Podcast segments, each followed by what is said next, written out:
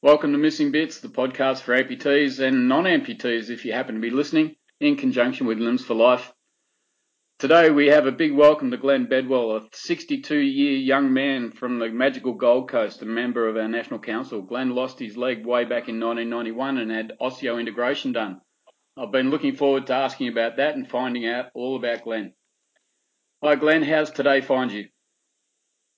Good afternoon, Gary. Yeah, I'm just fine, thank you. Another lovely day living up here on the Gold Coast. Monday one day, Tuesday the next. Something along those lines, yes, yes, yes. You enjoy, you enjoy the Gold Coast? We have, yeah. We've only been living here for a bit over a year, um, but very much enjoy it. It's uh, we're living right on the, the broad water, so right on the coast as such. Yep. Um, it's not, um, being an amputee, Um, I'm really enjoying the nice flat ground and getting out there and getting some uh, exercise walking every day. For sure. Um, which is, it's got to be good for me. Yeah. Absolutely. No one wants to do it, but it's good for you. I actually enjoy it. I'm, I'm getting up at about five, five fifteen every morning and, and going for a, a good walk, a good walk. I'm doing at least at least ten kilometres every day, so it's got to be doing me some good. My, um, my father-in-law lived on the Gold Coast Um, for years and years and years, so I know it pretty well, and it is pretty flat. Good place to get up early because the sun's always shining. Absolutely. Just Where did you grow up? That sunrise. Where did you grow I up? I grew up in Sydney. I Sydney. grew up in Sydney, born in Balmain. Yep. Born in Balmain. Tigers fan? Um, grew up. Sorry, man? Balmain Tigers fan? Uh, yep, correct. Correct. Lived about the first uh, four or five years in Balmain, then we moved to Five Dock, and then when my wife and I got married, we lived in Five Dock, then North Epping, and then we moved to Cairns. Nice. You went to school where? In Sydney? Yeah, in Sydney. Drummoyne Public and then Drummoyne Boys High. Nice. What type of student were you? Um... Interested, I guess, is one one uh, uh, one way of describing it. Sounds good. I don't think I was a difficult student. Let's put it that way. Yeah. So there was at home when you were a kid. There was mum and dad, yourself, and I got a younger brother and a younger sister. Nice. What about after school? What did you do then? Oh, back in those days, it was uh, riding the push bike around um, and just having fun with your mates. Yeah. It was a diff- different time, wasn't it? Or, or, or, yeah, it was a safe time. All you knew was you had to be home you know, before the sun set and uh, all would be good with the world. And when you, when you left school, what did you want to do? Um, I only ever applied for two jobs. Uh, I, uh, I applied for what was called O T C at the time, Overseas Telecommunication, um, uh, as a technical job there, and I also applied for a job as an aircraft maintenance engineer with Qantas. Right. Um, I was lucky enough to uh, to be offered both positions, and um, I actually uh, started work with Qantas in nineteen seventy-two. Excellent. That's become um... yeah. Bigger than Ben-Hur, Qantas. Yes, it's in the it's in the uh, it's in the press a fair bit nowadays, isn't it? Uh, it is rather. Yeah, I uh, I ended up working for Qantas in many different jobs. I got out of engineering after around about uh, eleven, twelve years into customer service. Um, worked in a lot of different uh, positions there. Um, then got into well, I lost my leg, um, which. Uh, which uh, saw me being given, being put into a desk job for a few years um, that was technical training, uh, writing manuals and that sort of thing. And then I went back to the airport again, or back to airports, and um, was duty airport manager up in Cairns. Sure. How did you meet your wife? Oh, many years ago. Uh, probably back in those days, it was how a lot of us met our, our partners. It was at a church function. Right. She was fairly young, and so was I. But yeah. um, it, we've remained together all those years. There's nothing wrong with that. Doesn't happen enough these days. No, no, no. no. Just got to take a, a little bit of working, uh, and a lot of respect for each other and a lot of care for each other, and uh, it can happen. How did having kids change your life? Uh, probably slowed us down a little bit, um, uh, but was most enjoyable. We uh, we got two boys, two sons, um, and having enjoyed having them um, since day one. Yep. They both have children of their own now. Um, our eldest son uh, lives over in, in uh, Orlando in Florida in America, and uh, he has a um, uh, our granddaughter and a grandson over there. And back here in Australia, up in Cairns, is our youngest son with two two granddaughters there. Sure. I've had um, two grandsons born this year, and I think it's best thing that's ever happened to me. Just about. You enjoy having grandkids? Oh, absolutely. Your your relationship, your feeling, your your attachment, I guess, um, with your grandchildren is different to the attachment you have with your own own children. Um, uh, I guess by now you're a little bit more relaxed um, with your grandchildren, um, and it's just wonderful watching them grow and develop. Especially, again, especially now that we're retired, so we haven't got that, that, that work issue coming into it. We can actually spend a, a lot of quality time with our grandkids. Yep. When did you retire? Uh, about four years ago. Um, uh, my wife and I were on a holiday, actually. We were driving from Chicago in America across to Los Angeles on Route sixty-six. Just a nice, slow four-week drive. And we got about halfway across when I got a phone call in the early hours of the morning from my boss asking me whether I'd be interested in taking uh, early retirement, uh, in which I um, immediately went downstairs, got printed out an email, signed the forms, emailed them back to my boss in Cairns, and uh, went back to bed. And, um, yeah, six months later, I'd retired. Wow, eh? Very fortunate. You're enjoying the retirement? Absolutely, absolutely. We still, because we've got the two grandchildren and, and son and daughter-in-law over in Orlando, we go over there fairly often and, and go for two to three months at a time. Yeah. Um, spending with them. Um, yeah, we're off again in a, another few weeks, back over there for uh, another visit, and we'll spend Christmas with them. And, Excellent. Uh, and this Christmas is going to be a special one because our Our son, daughter-in-law, and the two granddaughters that live in Cairns are coming over in December, and also going to be over in Orlando for Christmas. So we'll have uh, we'll have the four grandkids together, and it's going to be very special. Excellent. The whole family together in one spot. Absolutely, absolutely. So nineteen ninety-one. Tell us about what yeah. happened. Uh, nineteen ninety-one, um, it was a Sunday afternoon, some uh, early evening. Um, we were at a celebration barbecue at a, at a friend's house in a suburb of Cairns, and um, uh, came time to start packing up to head home. And um, I took uh, an esky and, a, and, and some fold-out chairs out to our car. It was parked out the front of our friend's house. Um, and I was loading those items into the boot of my wife's car when um, when a drunk driver lost control and ran into the back of her car and, um, and done a little bit of damage to my body. Yeah.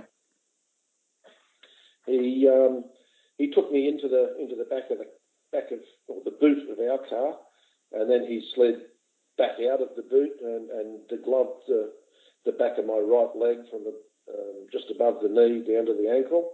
Um, there was a fair amount of blood loss because it ripped the artery out. Uh, fortunately, a mutual friend that was at the barbecue um, was very quickly on the scene and was able to stem the blood flow. He, he got right up in the groin and, and, and was holding the, the, the artery to, to slow down the blood flow.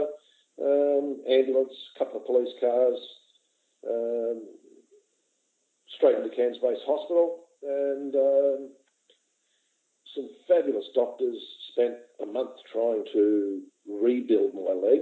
Sure. um, with many operations. Um, and then, unfortunately, I contracted a, um, there was an issue with the artery in my right leg. Uh, it became infected. They weren't sure where it was. They were battling with drugs, et cetera.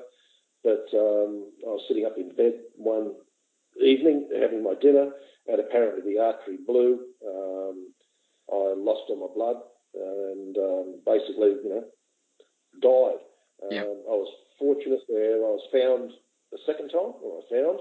Um, they, the nurses um, cut into the elbows, the groin, the neck, and fed blood into everywhere they could pump blood into. Um, and then a, a, a wonderful surgeon, uh, Doctor Roxanne Wu, uh, came to try and see what she could salvage, and found that there was there was nothing left of the leg that she could salvage once they'd stemmed the blood flow.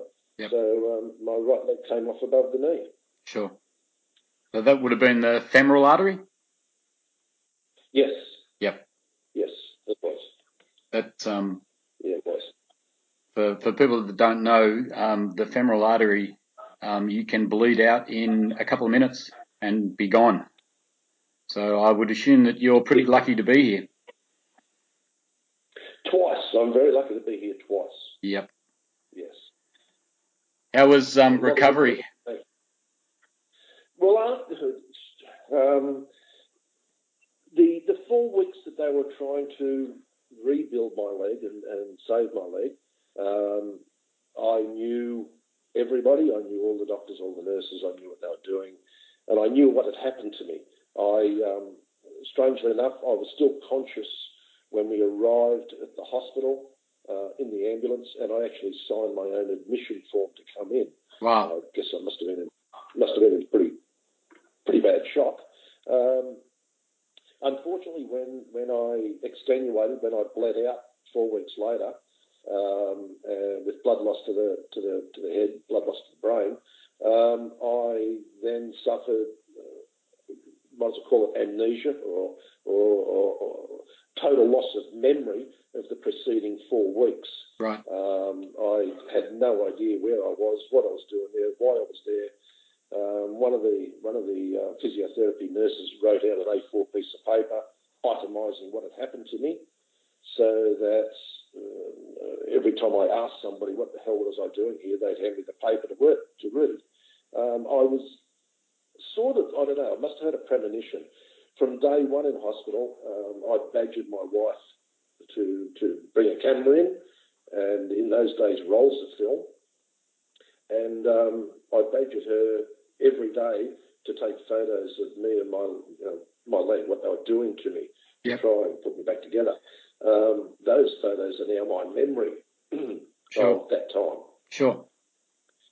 So, yeah, once I'd lost my leg, Uh, I, I, it was a fairly quick transition then to to um, to get up and, and, and, and become mobile to a certain degree.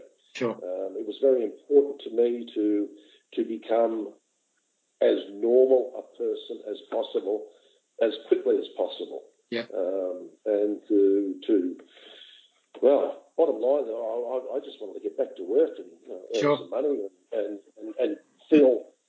Strangely enough to say, but to feel whole again. It's a, it's a from the from speaking to people over the last few weeks um, about their recovery and stuff like that. It seems to be a, re- a recurring theme amongst amputees that we want to get up and get moving again and get our lives back. Absolutely, totally. That that was that was my goal. That was my aim. That was um, that's what I had to achieve.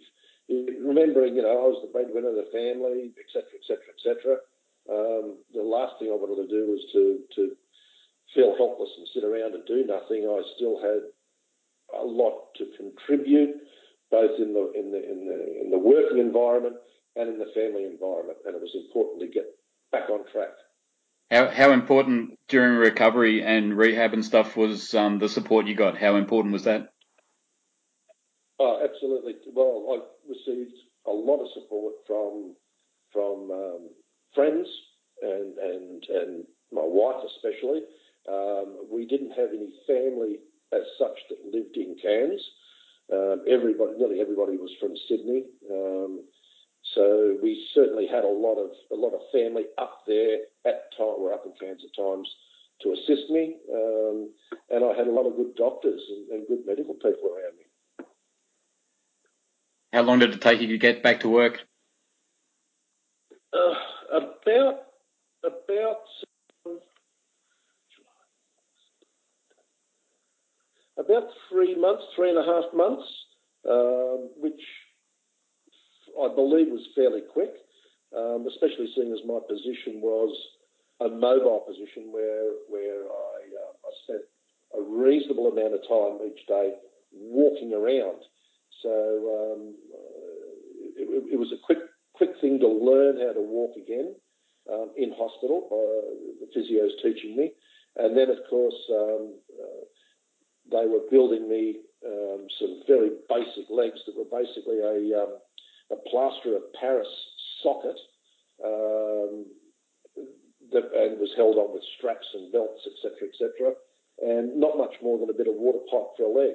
Yeah. Um, in, in those early days, you, your stump changes shape, you know, almost daily or weekly, especially if you are mobile on it. And, um, yeah, I was mobile on it like you know, ten-hour shifts at a time walking around an airport. Yeah. Um, so, yeah, it's, the stuff was changing a lot.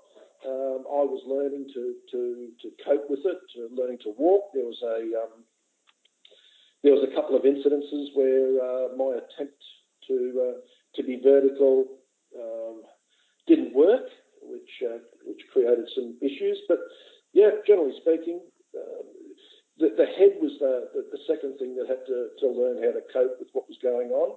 Sure. And I. I dare say that um, ultimately the, the, getting the head in, in, in the place that it had to be long term took longer than the, the physical. Sure. Sure. Would you mind taking a second just to explain to people that don't know about it what osseointegration is? Sure, sure, sure. It's it's osseointegration, O S S E O integration. Um, traditionally, amputees wear a socket-based prosthesis, so it's call it a bucket if you like.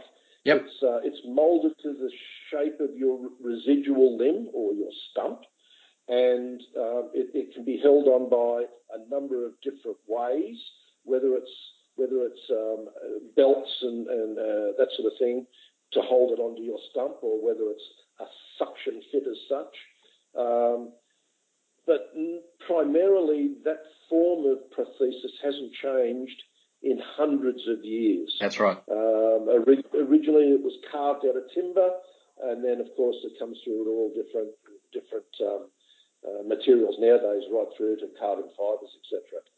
Uh, I, back in two thousand twelve, um, heard about osseointegration, and One, I, there's a few negatives, sorry, I'll go backwards. There's a sure. few negatives with the socket-based prosthesis.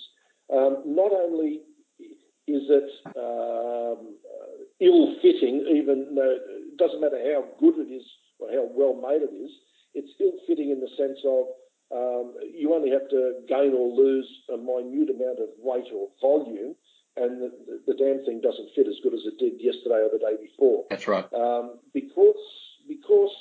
it sits on your skin like that, and, and to take weight, you take weight in your groin bone and your bum bone up the back. You actually like sit on that part of it, so you, you end up with a fair bit of um, skin irritation because of that. Yep. Um, and then of course your your stump or uh, moves up and down in the prosthesis, so it's sort of like a loose glove almost on your hand. Uh, um, so then. Osseointegration uh, came about, and I heard about it, and I was having I was having some issues in in the in the um, material my sockets were, were being made out of. I, I do have sensitive skin, yep. and the, the, the materials were starting to create issues against my skin, burning sensations. Well, osseointegration is is a is a it's a process whereby the femur is is bored out, is drilled out, so that the middle of the bone is, is drilled out almost up to to the joint, uh, up to the socket where it joins it in your hip. And then a titanium rod is inserted into that bone. The titanium has a, a rough surface, similar looking to, say, volcanic rock.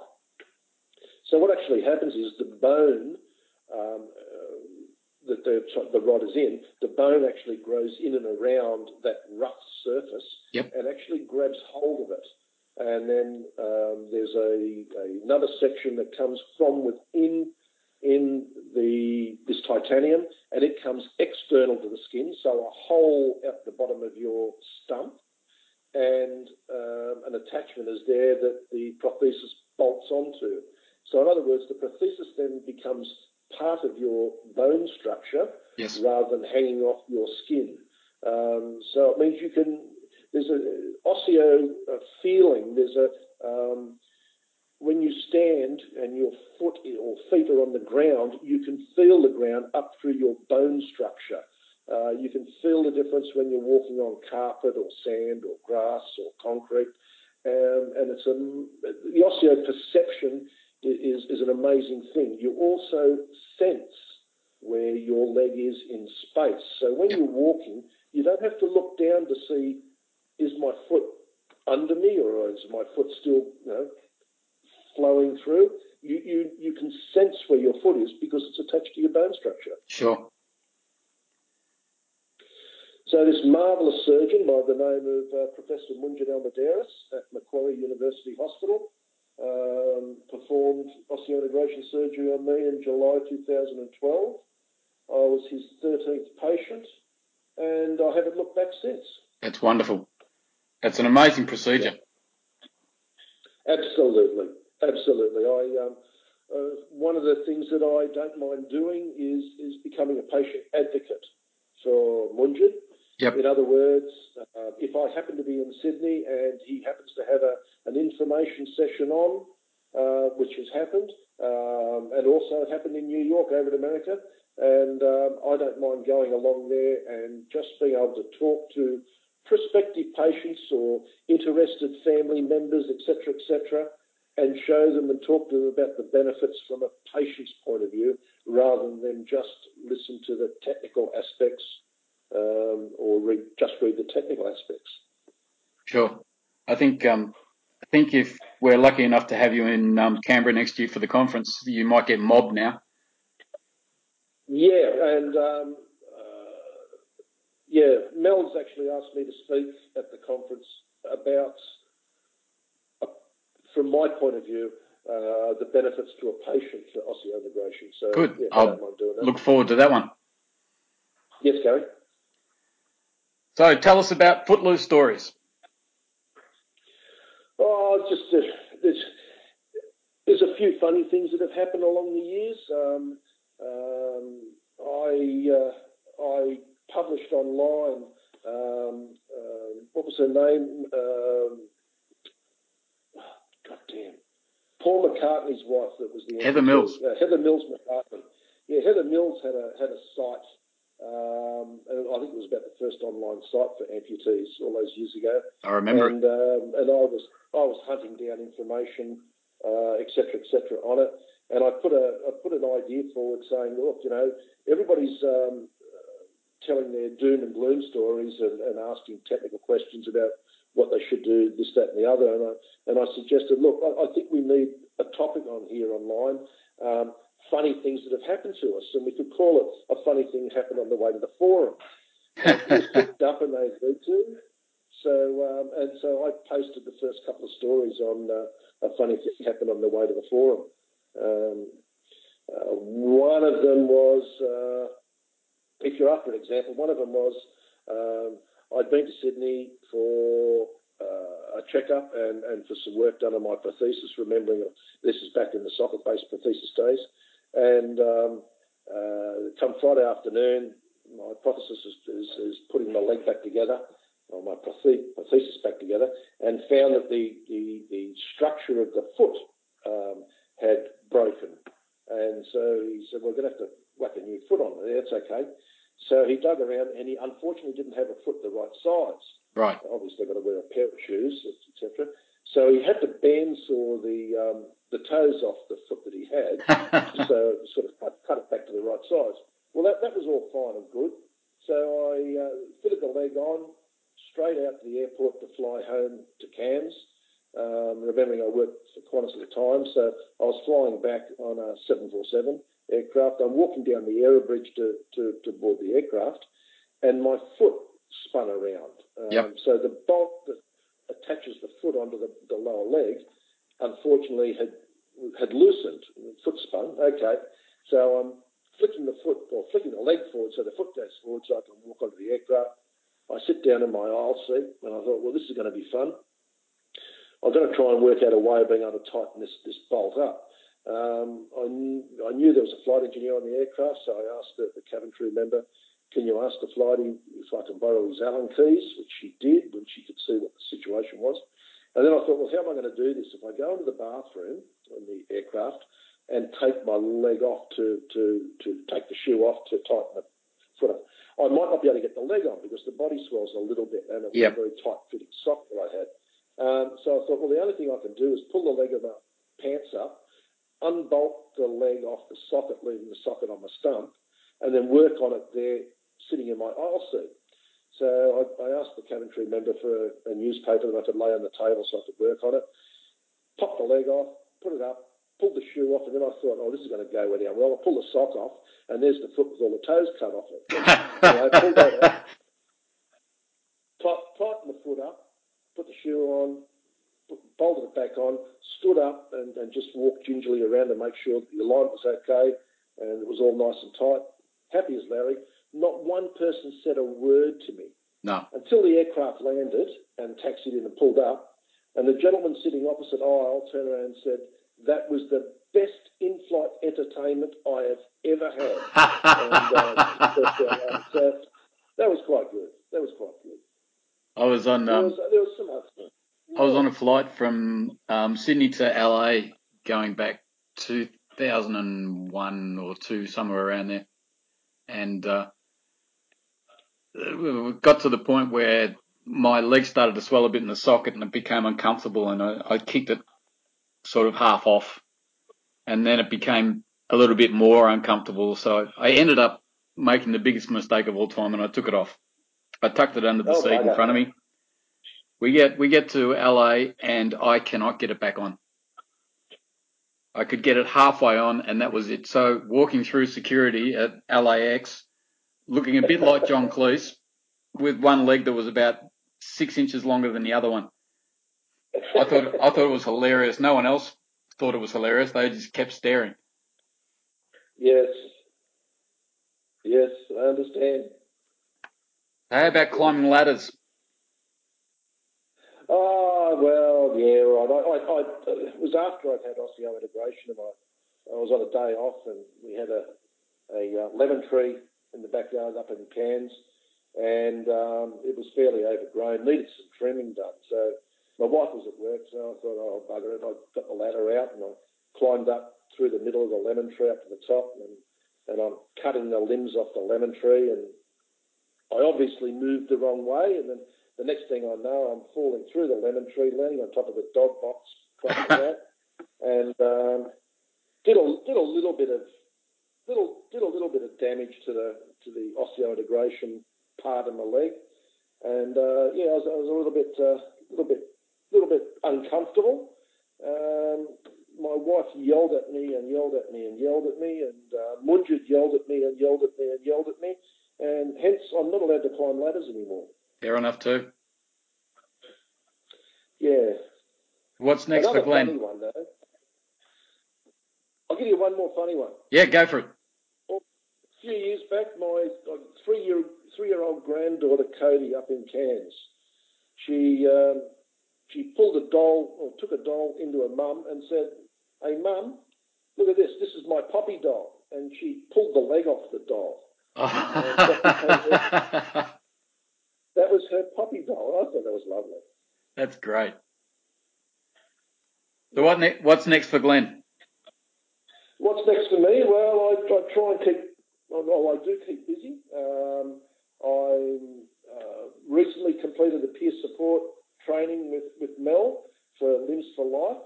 Um, um, I'm also the Queensland rep on, on Limbs for Life National Amputee Advisory Council. Yep. Um, uh, as I said to you, I, uh, I do a bit of work for Munjed um, when he's got uh, clinics for new amputees.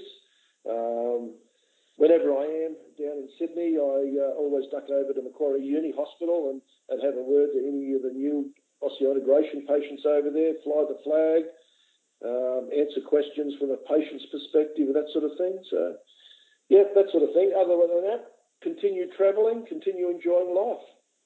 Sounds like you're going to be relaxed but busy. Well, it's surprisingly how busy you can be when you retire. Um, I don't need that. I think I'll, I'll just keep working. Yeah, I had every intention when when I retired. I had every because I'd worked for the airline for forty-two and a half years, and uh, so you know, like I, I was very much used to working. I had every intention of getting a part-time job or doing some voluntary work or something along those lines, but haven't really had the time. Sure.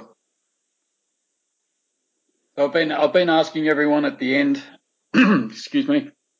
I've been asking everyone at the end um, to consider who might be listening and, and how we might help them understand our lives or um, be motivated by our lives. Um, so some words of wisdom or, or a life motto that helps you through the dark times. Uh, I guess I'm fairly busy. I, I don't, I've been an amputee for long enough now that I don't have many dark times. Yep. I'm, I'm more than happy that there are things that um, restrict what I'm capable of achieving, such as uh, such as riding a push bike. I've not tried riding a push bike, and I'm not prepared to because I don't want to hurt myself. Sure. Um, I, I found that the, the vast majority of, of things that you want to do can still be done. Um, it's just that at times you've got to stop and think about how to approach the issue. Yep. Um, my my biggest hint there was the first night that I was home in Cairns after losing my leg from hospital. I, I knew that I'd disturbed my wife tossing and turning all night, so I got up bright and early in the morning and uh, went down to the kitchen on my crutches and thought, well, I'll just make myself a cup of tea and sit down down here until she wakes up. And I made myself a cup of tea. And once the tea was made, I looked at the cup and I looked at the crutches and I thought, well, how the hell am I going to get my tea from here in the kitchen over to the dining area or over to a, to a chair? So I just had a thought about, oh, bugger it. I got a thermos out of the drawer. I put my tea into a thermos, screwed the lid on, shoved it in the front of my jocks and then went over to the table and sat down. And I thought, mm, this is how I'm going to need to approach a lot of things in life now. Sure. You go to do something and there's a difficulty, you can't do it the way you used to, so just stop and think about it for a minute, and most things can be achieved. Don't yep. let it get you down. Great life is is is possible after amputation. Yep. Wise you just got to be driven. You just got to be motivated. Thank you so much for your time today, Glenn, um, and thank you for being open and honest. Um, we'll um, hopefully see you in Canberra next year, and maybe we can share a coffee.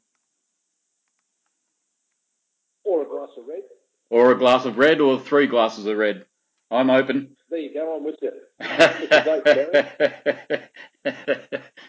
So thanks so much for your time, mate. I really, really appreciate it. And it's been great getting to know you a bit. Thanks heaps, Gary. I've really enjoyed it too. I was a bit nervous at the start, but um, I've enjoyed the the process. I wouldn't have known it, mate. You've, you sounded great. So thanks, thanks to everyone for listening today, and remember to rate, review, submit, download, wherever you listen to your podcast from. Thanks very much, Glenn. I appreciate your time. Okay, Gary. All the best. Cheers.